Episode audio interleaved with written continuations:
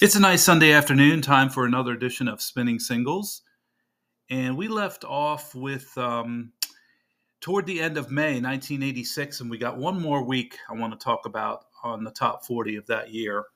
And it was dated May 31st, 1986, and there were four songs to come in the top 40 that week. And the highest debut coming in at 37 was the follow up to Life in a Northern Town by the Dream Academy.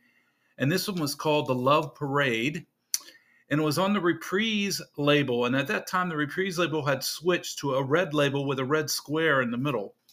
And this one had a picture sleeve as well, and it shows a picture of the group, the three of them on the front, and some writing on the back. Now, it came in at 37 and only went to 36, so it only spent a couple weeks on the top 40. Um, not a song I heard a lot and almost never hear it today. Had to listen to it again to find out what it sounded like because I didn't remember it was so long ago and not a big value record either. I'd say four to five dollars for the Dream Academy and the Love Parade.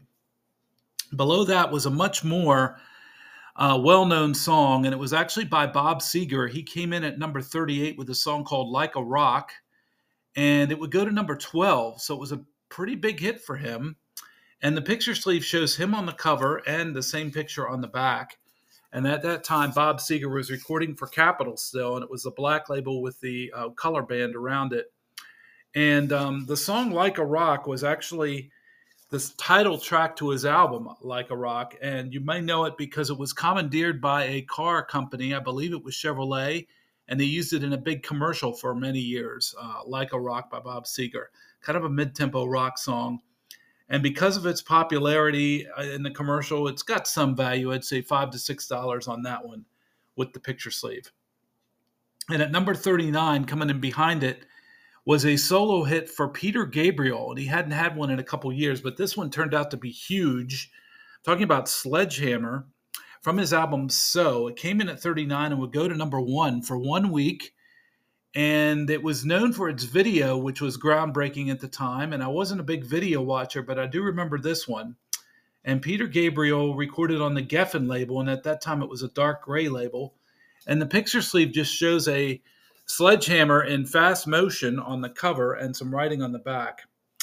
And because it was such a number one song, uh, not a lot of value with that, three to four dollars, but it sure got a ton of airplay, and you still hear it time to time today as well. It's one of his biggest songs, and that's Peter Gabriel with Sledgehammer. And the last song to come in that week at number 40 was a group called GTR, and it was a kind of a super group made up from people from the group Yes. Steve Howe and Steve Hackett were in it with several other guys. And the song is called When the Heart Rules the Mind. It was kind of those a rock anthem song on the Arista label. And it was released before the album GTR, and it came in at 40 and would make it to number 14. So it was a pretty decent hit for them. But it turned out to be their only top 40 hit. They never had another hit and it's simply called GTR was the name of the group. When the Heart Rules the Mind, probably a five to six dollar record with the picture sleeve, and one you did hear when it was out, but never hear it today, um, and that's GTR. And that brings us into the first week of June of 1986, and there were four more songs to come in the top 40, and there was actually one in the Hot 100 I'm going to talk about as well.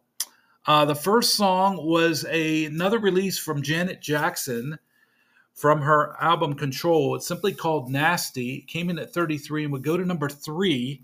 Big, big hit for her. Spent one week at number three. And she was recording on the A&M label at that time.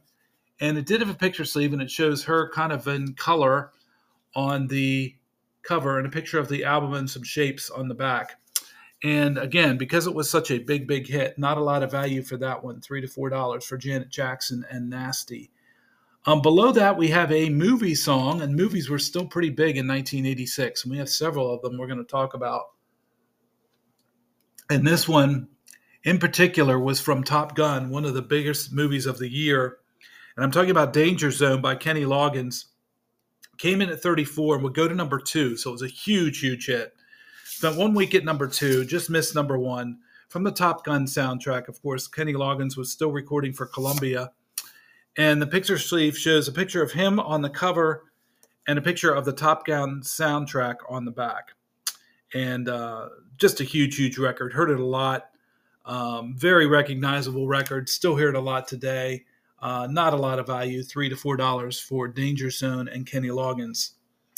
And um, another song behind it was even bigger, if you can believe it. It was by Genesis, and it's called Invisible Touch. And it's the uh, name of the album was also a big, big record for them on Atlantic. Came in at 37, would also go to number one for one week. Has a gray picture sleeve, two shades of gray cut down the middle with a diamond, and the same on the back. And another huge record that you heard all over the place and still hear it today.